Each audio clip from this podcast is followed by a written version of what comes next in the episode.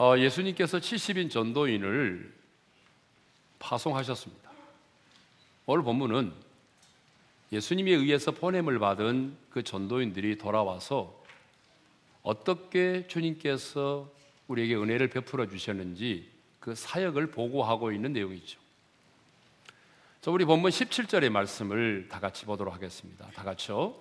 70인이 기뻐하며 돌아와 이르되 주여 주의 이름이면 귀신들도 우리에게 항복하더이다. 70명의 전도인들이 다른 곳으로 가지 않고 사역을 마치고 예수님께로 돌아왔습니다.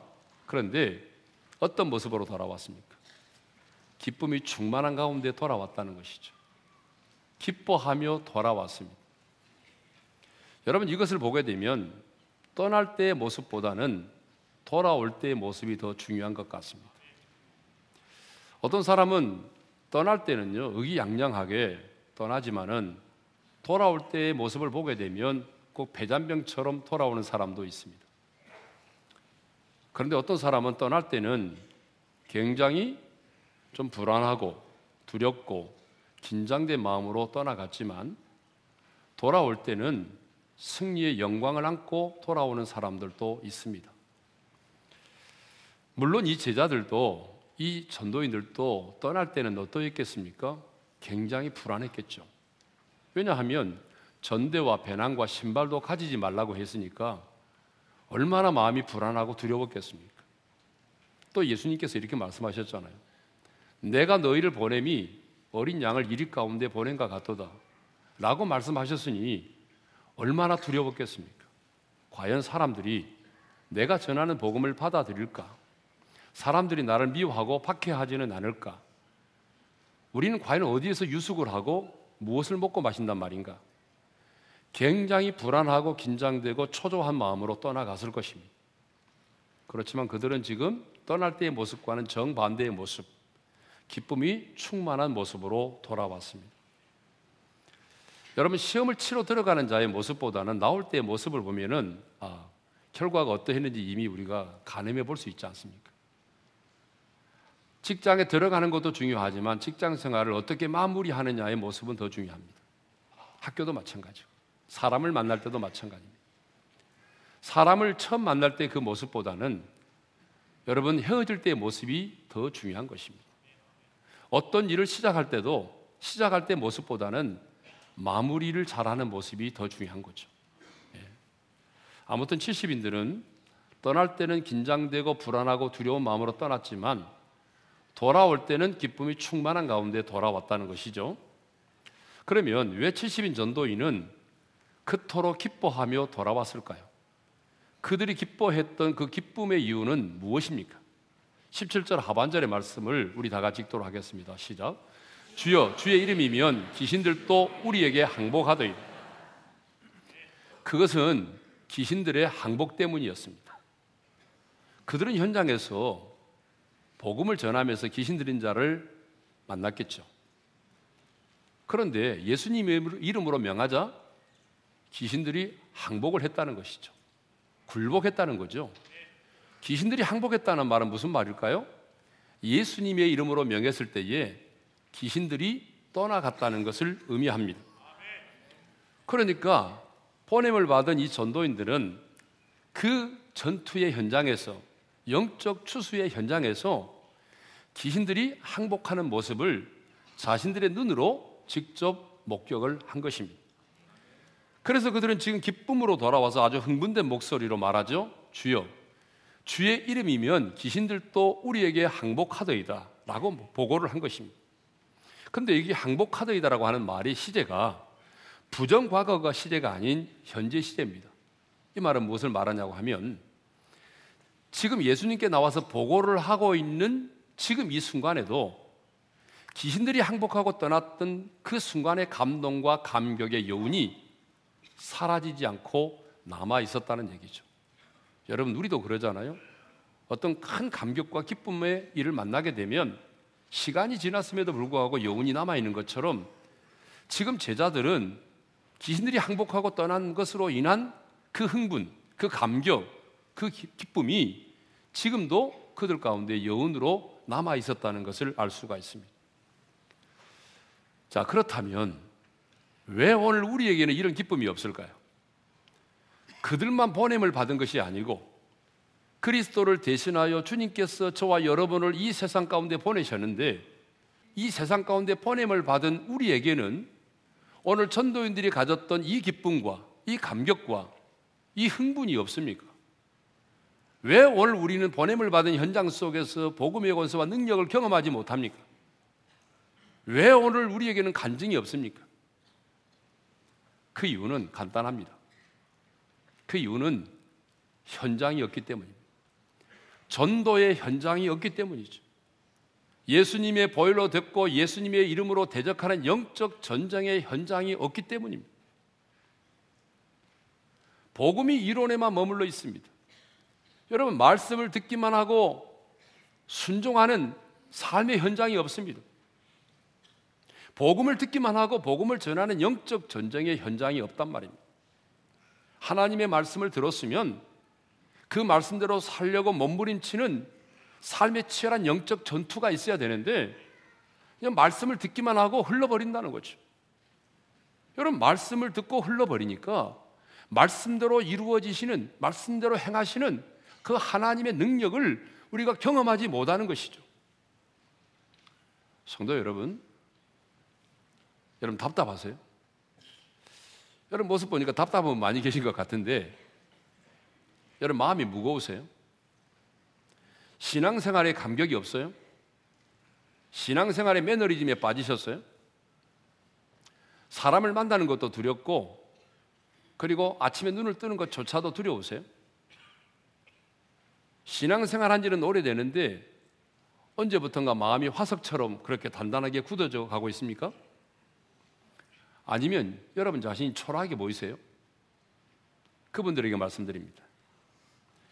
신앙생활의 연수를 자랑하지 말고 교회 안에서의 내 직분이 무엇이다라고 말하지 말고 그리스도의 대사로서 말씀을 붙들고 순종의 자리로 나아가시기를 바랍니다. 영혼을 추수하는 전도의 현장으로 나아가시기를 바랍니다. 우리가 말씀을 붙들고 믿음으로 나아가면 반드시 우리는 핍박도 겸하여 받게 될 것입니다. 그렇지만 우리는 그 현장에서 하나님의 능력을 경험하게 될 것입니다. 아니, 준비된 영혼들을 만나게 될 것입니다. 한 영혼이 주님께로 돌아오는 그 놀라운 기쁨을 우리가 경험하게 될 것입니다. 그러므로 여러분, 신앙생활 하면서 언제부턴가 내 안에 기쁨이 사라졌다고 생각이 된다면 오늘부터라도 여러분 전도의 현장을 가질 수 있기를 바랍니다. 전도야말로 가장 하나님을 기쁘시게 해드리는 행위고 가장 하나님의 나라와 의를 구하는 것이 되는 것입니다. 제가 목회를 하면서 보니까요. 여러분, 누가 간증이 많던가요? 간증이 많은 사람은 정해져 있어요. 끊임없이 끊임없이 누군가의 영혼을 위해서 기도하고 그 복음을 전하는 자, 영적 전쟁이 치열한 사람이 간증이 많습니다. 아무리 뭐 교회를 수십 년 다녀도 여러분 말씀을 듣고 끝나버린 사람들 영혼을 추수하고자 하는 영적 전쟁이 없는 사람들에게는요 간증이 없어요. 간증이 없으니까 맨날 험담만 하고 다니는 거죠. 예. 복음의 권세와 능력을 경험하기를 우리가 원한다면 여러분 예수님의 이름의 권세와 능력을 경험하기를 원한다면 우리는 현장으로 나가야 합니다. 그런데 전도는요 가장 치열한 영적 전투라는 거예요. 어떻게 알 수 있느냐 그러면 오늘 본문에 항복이라는 말이 나옵니다. 여러분 이 항복이라고 하는 말은 아무 때나 쓰는 말이 아니죠. 자 입사에 실패했다. 그 입사에 실패한 것을 항복했다고 말하지 않잖아요. 시험을 잘못 봤는데 항복했다. 여러분 그런 용어를 쓰지 않습니다. 항복이라고 하는 말은 우리가 영적 전쟁, 전쟁 용어예요. 전쟁에서만 쓸 수 있는 말입니다. 이것을 보게 되면 여러분 영혼을 구원해내는 이 전도야말로 가장 치열한 영적인 전쟁임을 알 수가 있어요. 왜냐하면 사탄의 사슬에 매여서 불타는 지옥을 향하여 끌려가는 그 영혼을 구원해내는 것이기 때문에 여러분 영혼 구원이야말로 최고의 치열한 영적 전투의 현장인 것입니다. 그렇습니다, 여러분. 복음을 전하는 일은 영적 전쟁입니다. 근데 여러분, 이 영적 전쟁에는 무승부가 없다는 것이에요. 승리와 패배가 함께 있을 수가 없다는 거예요. 승리하든지 패배하든지 둘 중에 하나입니다. 이 세상의 전쟁에는 뭐가 있어요? 무승부가 있어요. 이 세상의 전쟁에는 뭐 절반의 승리, 절반의 패배, 뭐 이런 말도 있잖아요. 그렇지만 여러분, 영적 전쟁에는 무승부가 없습니다. 절반의 승리도 없고 절반의 패배도 없습니다. 승리하든지 패배하든지 둘 중에 하나입니다. 그런데 주님은 우리에게 이렇게 말씀하셨잖아요. 이미 주님께서 마귀의 일을 멸하시고 승리하셨기 때문에 우리가 치료해야 되는 영적인 전쟁은 이미 승리가 보장된 전쟁인 것입니다. 두 사람씩 짝을 지어 나아가 복음을 전했던 70명의 전도인들은 복음을 전하는 영적 전투의 현장에서 귀신들이 자신들에게 항복하고 떠나는 것을 보았습니다. 복음의 권세와 능력을 경험하게 되었습니다. 그래서 이 일로 인하여 흥분하고 기뻐하고 감격해 했습니다. 예수님은 이렇게 기쁨으로 돌아와서 흥분된 목소리로 주여 주의 이름으로 귀신들도 우리에게 항복하더이다라고 보고를 하는 제자들에게 이렇게 말씀을 하셨습니다. 18절의 말씀을 읽겠습니다. 다 같이요.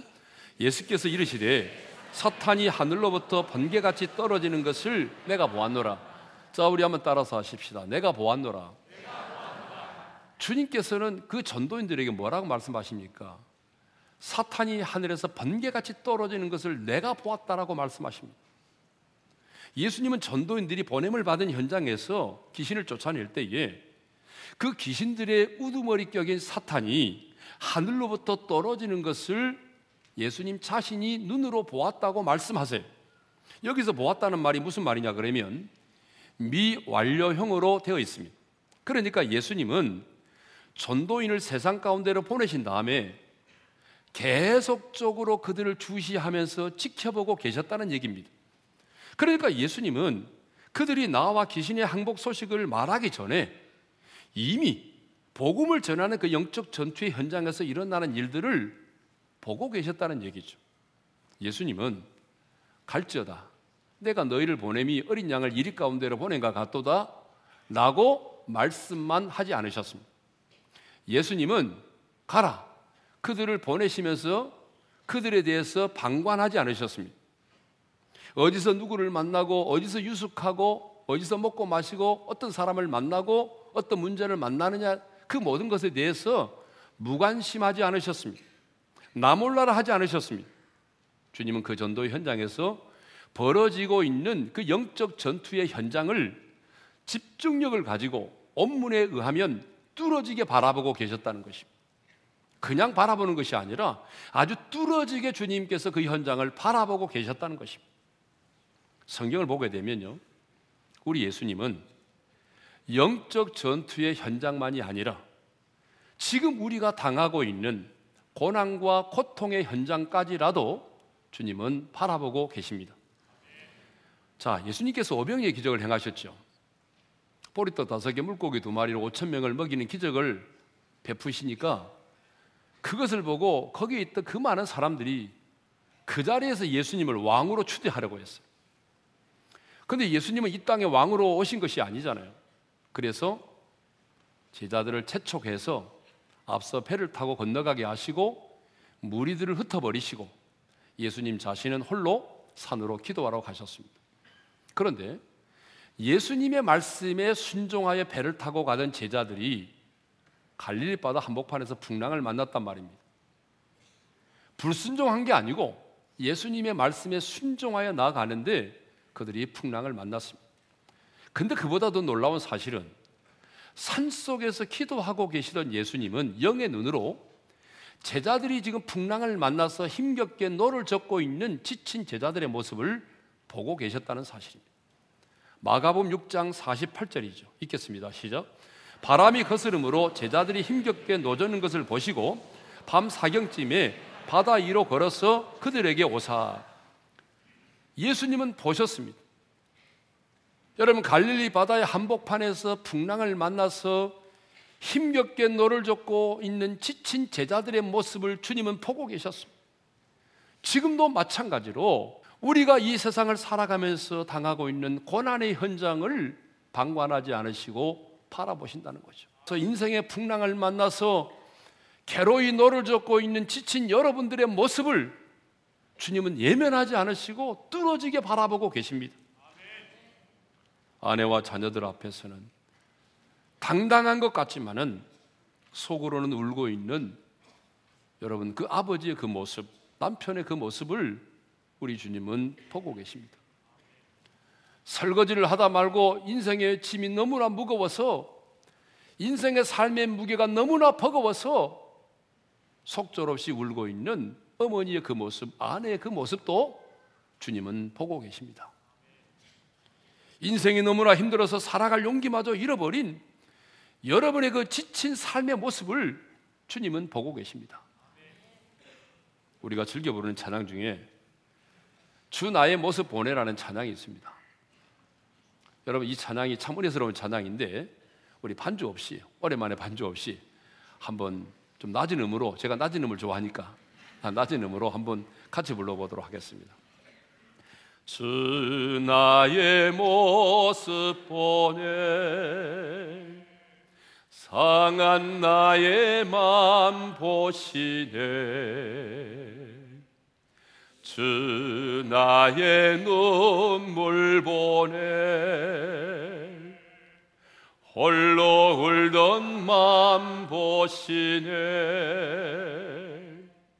세상 소망 다 사라져 가도 주의 사랑은 끝이 없으니 살아가는 이 모든 순간이 주 은혜임을 나는 믿네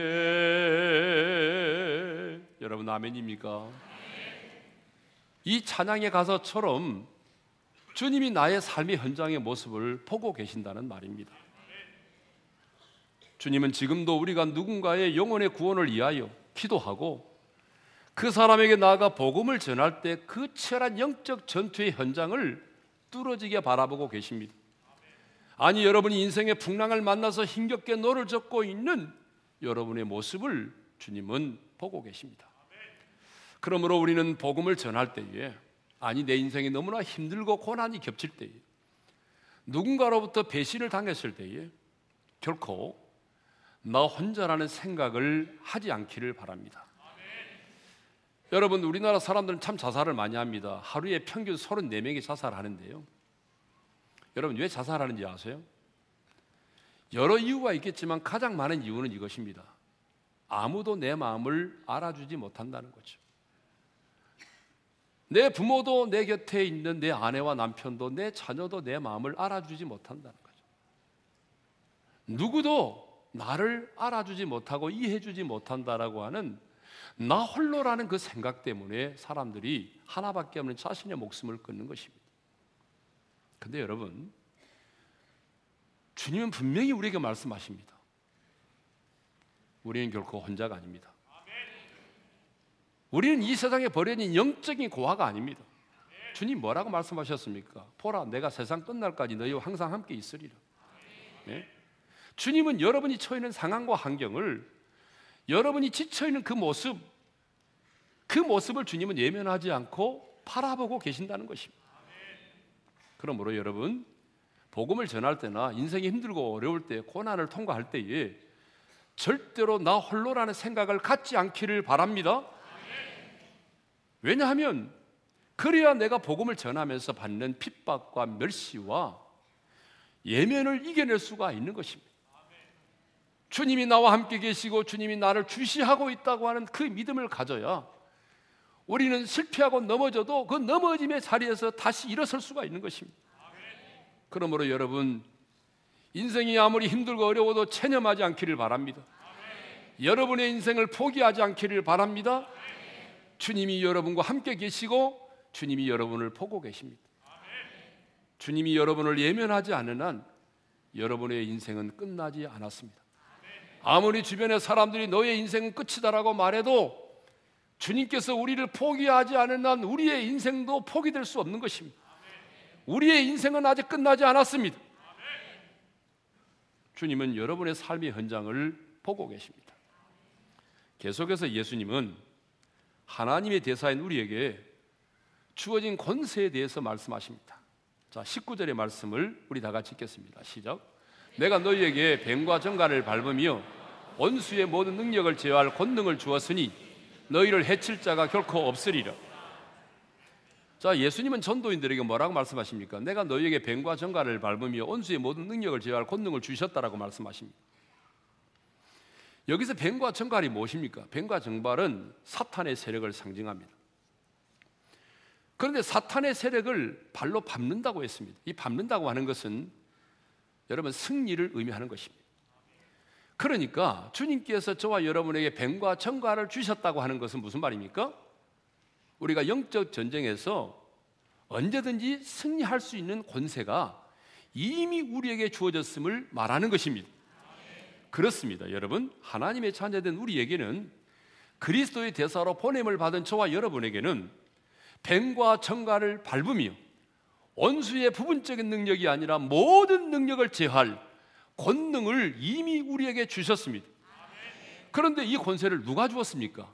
이렇게 말하죠. 내가 너에게 주었으니. 내가 너에게 주었다고 말하죠. 내가 누굽니까? 마귀를 멸하시고 승리하신 주님이십니다. 하늘과 땅의 권세를 가지신 주님이십니다. 저와 여러분을 이 세상 가운데 보내신 분이십니다. 저와 여러분을 그리스도의 대사로 보내신 주님께서 저와 여러분에게 뱀과 정갈을 밟으며 원수의 모든 능력을 제어할 권능을 이미 우리에게 주셨습니다. 그래서 주님은 분명히 요한복음 1장 12절에서 이렇게 말씀하지 않습니다. 시작. 영접하는 자 곧 그 이름을 믿는 자들에게는 하나님의 자녀가 되는 권세를 주셨으니 여러분, 하나님의 자녀가 되는 순간 이미 주님께서는 우리에게 이 권세를 주셨단 말입니다. 그런데 하나님의 자녀가 되었음에도 불구하고 하나님께서 내게 주신 권세를 알지도 못하고 사용하지도 못하고 사는 사람들이 참 많습니다. 여러분 귀신 들린 자를 내어 쫓는 것은 제가 수없이 말했습니다. 이것은 은사가 아니라 권세입니다. 그리고 이 권세는 미래 어느 순간에 주어진 것이 아니라 내가 예수를 믿고 영접한 그 순간, 거듭나는 그 순간, 하나님의 자녀가 되는 그 순간, 하나님께서 이미 우리에게 이 권세를 주셨습니다. 그러므로 여러분 그런 의미에서 저와 여러분은 보통 사람이 아니죠. 옆 사람과 인사합시다. 당신은 보통 사람이 아닙니다. 예. 여러분 웃으면서 하셔야 돼요. 기분 나쁘게 말하면 시험 들어요. 다시 한번 하겠습니다. 당신은 보통 사람이 아닙니다.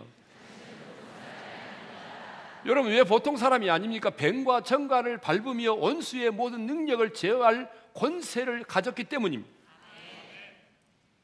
예수님은 70인 전도자들이 귀신들이 항복하는 것으로 기뻐할 때에 그것으로만 기뻐하지 말고 뭐라고 말씀하십니까? 너의 이름이 하늘의 생명책에 기록된 것으로 기뻐하라고 말씀하십니다. 20절의 말씀을 읽겠습니다. 다 같이요. 그러나 귀신들이 너희에게 항복하는 것으로 기뻐하지 말고 너희 이름이 하늘에 기록된 것으로 기뻐하라 하시니라. 제자들은 막 귀신들이 항복할 때 기뻐했어요. 물론 여러분 이 기쁨도 보통 기쁨이 아닙니다. 아마 귀신을 쫓아보신 분은 아시겠지만 예수님의 이름으로 명할 때 막 더러운 귀신이 욕하고 떠나가거든요. 아, 이놈의 귀신은 욕을 얼마나 잘하는지 몰라요. 꼭 떠날 때 그냥 떠나지 않고 소리 지르고 그리고 욕하고 떠납니다. 보통. 대부분이 그래요. 얌전한 귀신도 있지만 대부분의 귀신들은 그렇습니다. 근데 여러분 이렇게 사역 현장에서 막 귀신들이 떠나가고 병든 자가 고침을 받으면 이 기쁨도 정말 대단한 기쁨이거든요. 그런데 주님은 사탄의 세력을 정복한 사역만으로 기뻐하지 말고 너희의 이름이 하늘에 기록된 것으로 인하여 더 기뻐하라고 말씀하십니다.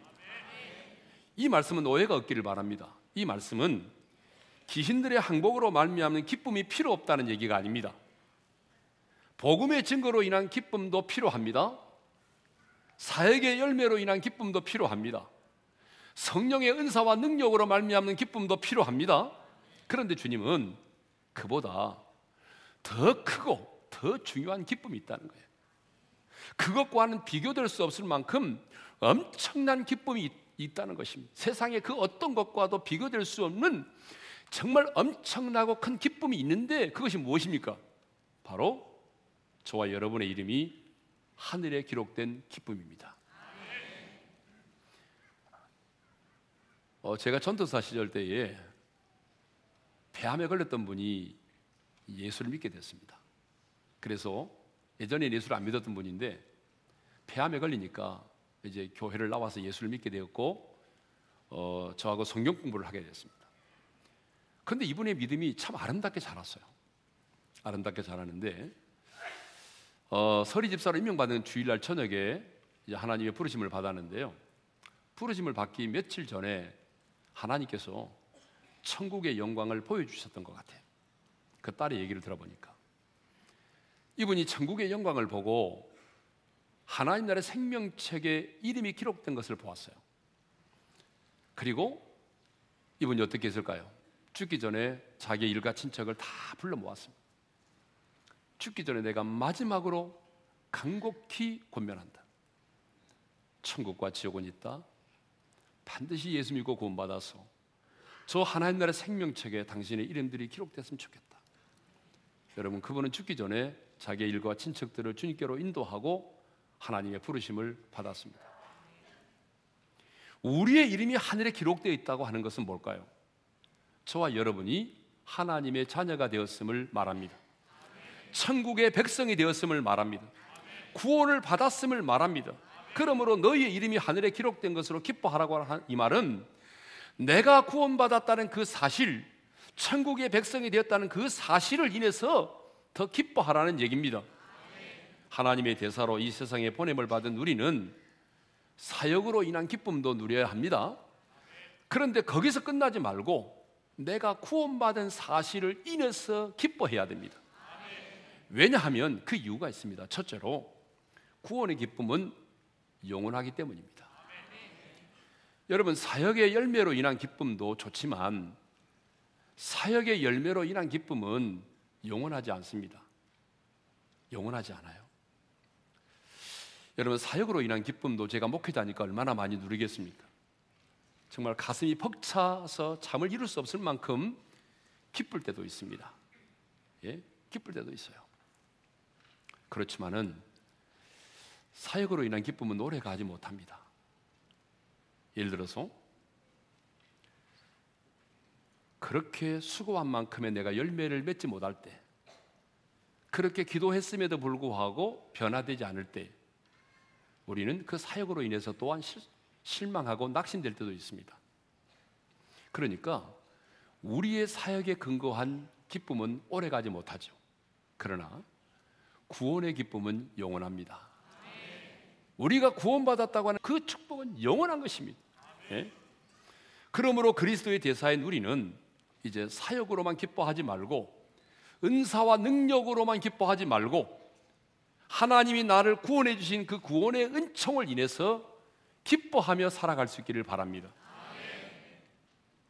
두 번째로는 구원의 기쁨은 항상 기뻐할 수 있습니다. 여러분 성경에 보니까 뭐라고 말하죠? 항상 기뻐하라고 말하죠.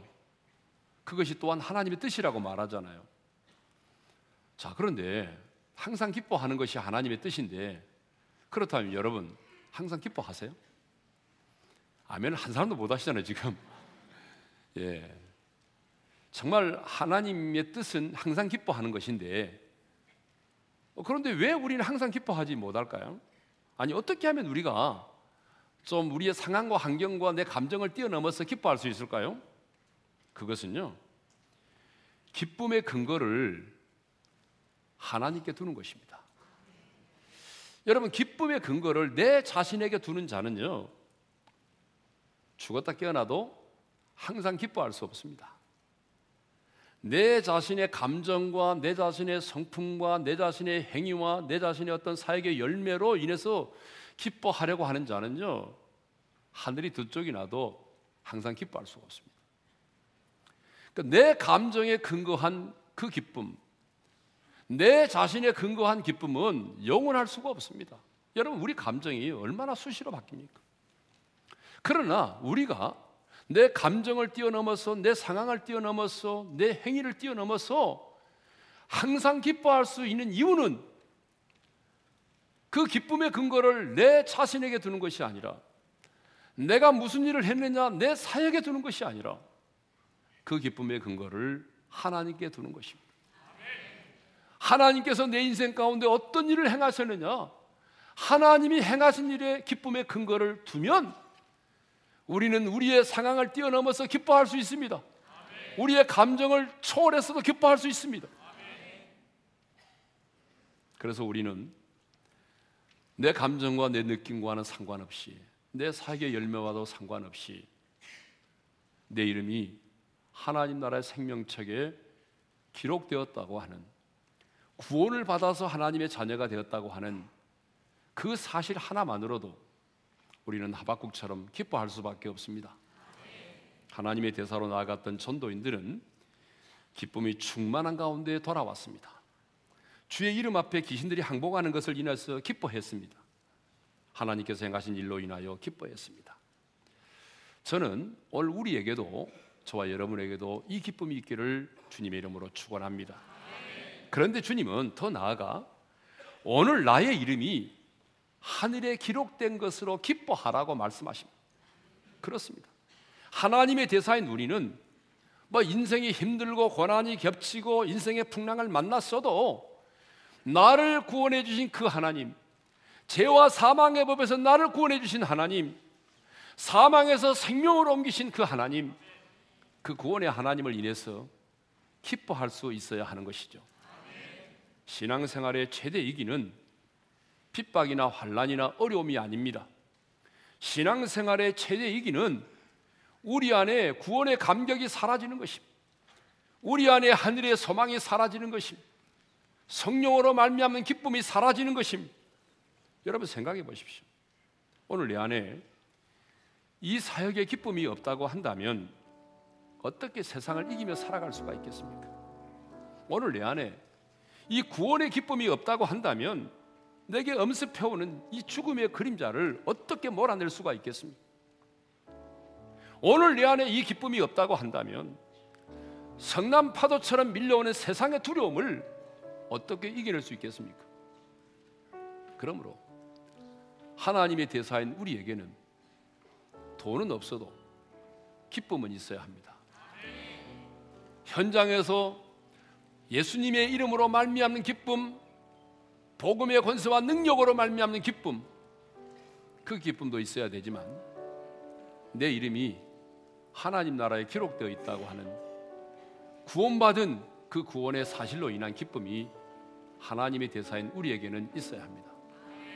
반드시 하나님의 대사인 우리 안에는 기쁨이 있어야 합니다. 자, 주신 말씀을 마음에 새기면서 좀 기쁨과 즐거움으로 좀 박수 치면서 찬양을 하겠습니다. 기뻐하며 승리의 노래 부르니 찬양하십시다. 기뻐하며 승리의 노래 부르니 그 백성 주가 회복시키시네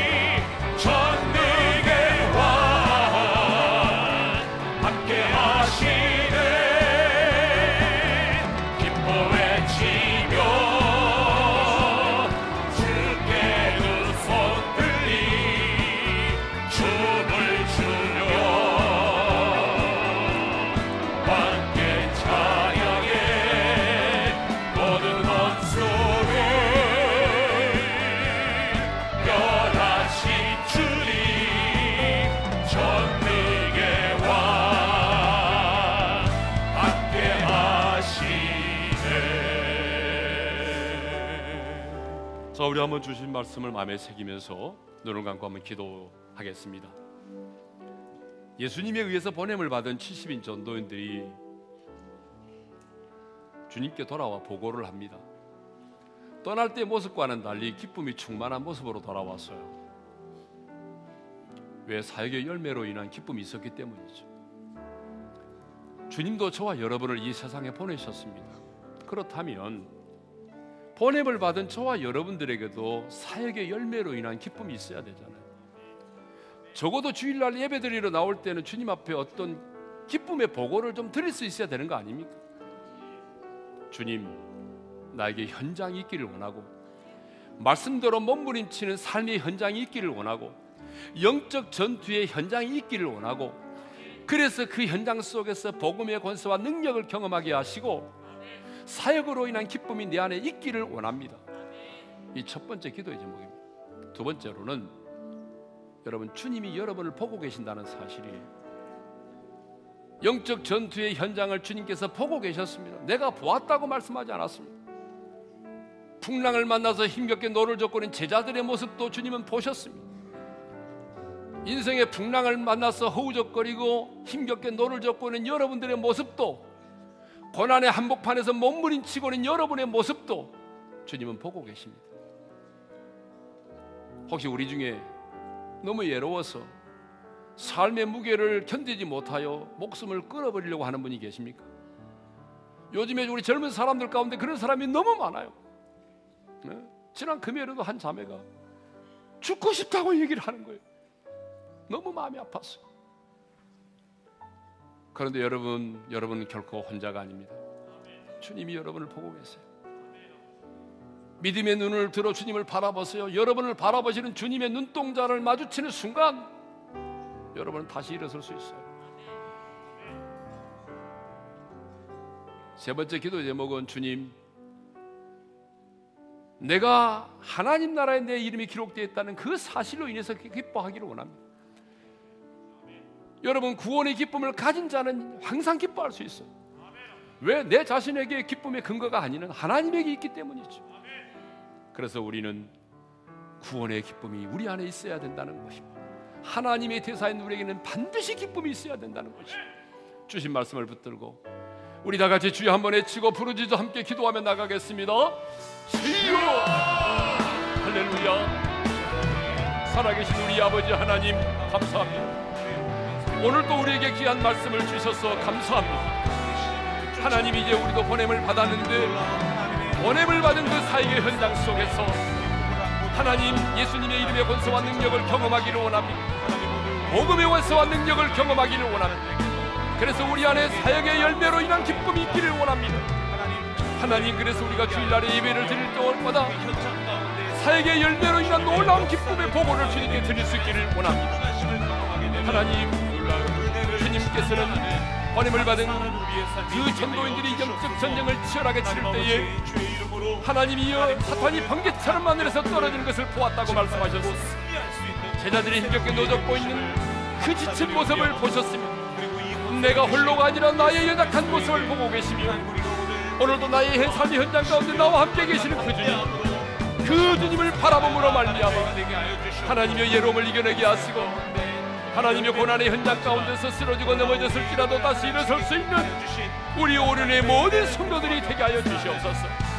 하나님 아버지 우리 모두에게 구원의 기쁨을 회복시켜 주시기를 원합니다. 하나님의 인생이 힘들고 고난이 겹쳐도 내가 구원받았다는 그 사실 하나님의 자녀가 되었다는 그 사실 천국의 백성이 됐다는 그 놀라운 사실을 인하여 매일매일 매 순간 기뻐하며 즐거워하는 자들로 살아가게 도와주시옵소서. 하나님의 대사인 우리 안에 누구도 빼앗아갈 수 없는 놀라운 기쁨이 충만하게 하여 주시옵소서 하나님 아버지 시시민 전도인을 보내신 것처럼 주님이 우리를 이 세상에 보내셨습니다. 보냄을 받았는데 주님 우리도 이 보냄을 받은 삶의 현장 속에서 치열한 영적 전쟁을 치르게 하시고 그래서 복음의 권세와 능력을 경험하게 도와주십시오. 사역의 열매로 인한 기쁨도 우리 안에 넘쳐나게 도와주십시오. 주님 말씀을 듣고 끝나지 말게 하시고 복음이 이론으로만 머무르지 말게 도와주시고 반드시 치열한 영적인 전쟁이 우리 가운데 있게 하여 주셔서 영적인 전리품들이 쏟아지게 도와주심으로 우리 안에 간증이 풍성해지게 도와주시옵소서. 주님, 우리 가운데 지금 아무도 나를 알아주지 못한다는 그 마음 때문에 너무나 외롭고 그래서 하나뿐인 하나밖에 없는 생명의 줄마저 끊어버리려고 하는 자가 있습니까? 오늘 주님의 음성을 듣기를 원합니다. 내가 너와 함께 한다. 두려워하지 말라. 내가 너를 떠나지 아니하리라. 주님 영적 전투의 현장을 치열하게 치르는 제자들의 모습을 보셨습니다. 힘겹게 너를 잡고 있는 지친 제자들의 모습을 주님은 보셨습니다. 마찬가지로 주님 힘들어하고 삶의 그 무거운 짐을 견디지 못해서 쓰러지고 넘어지는 연약한 우리 지체들의 모습을 주님이 보고 계신 줄로 믿사오니 이제는 넘어짐의 자리에서 다시 일어서게 도와주시고 절망의 자리에서 소망의 자리로 나오게 도와주시옵소서. 하나님 아버지 다른 기쁨은 없어도 내 자녀로 인한 기쁨은 없어도 재물로 인한 기쁨은 없어도 우리 안에 구원의 하나님이 나를 구원해 주신 구원의 사실로 인한 기쁨이 충만해지기를 원합니다. 하나님 나라의 내 생명책에 내 이름이 기록됐다는 그 사실로 인해서 우리가 기뻐하며 즐거워할 수 있기를 원합니다. 우리 어린의 모든 성도들 그리스도의 제사로 보냄을 받은 모든 지체들에게 세상에 줄 수 없는 기쁨이 충만하게 도와주셔서 이번 한 주간 동안도 기쁨이 충만한 삶을 살아가게 하여 주옵소서. 이제는 우리 주 예수 그리스도의 은혜와 하나님 아버지의 영원한 그 사랑하심과 성령님의 감동 감화 교통하심이 그리스도의 대사로서 기쁨이 충만한 삶을 살기를 소망하는 모든 지체들 위해 이제로부터 영원토로 함께 하시기를 축원하옵나이다. 아멘.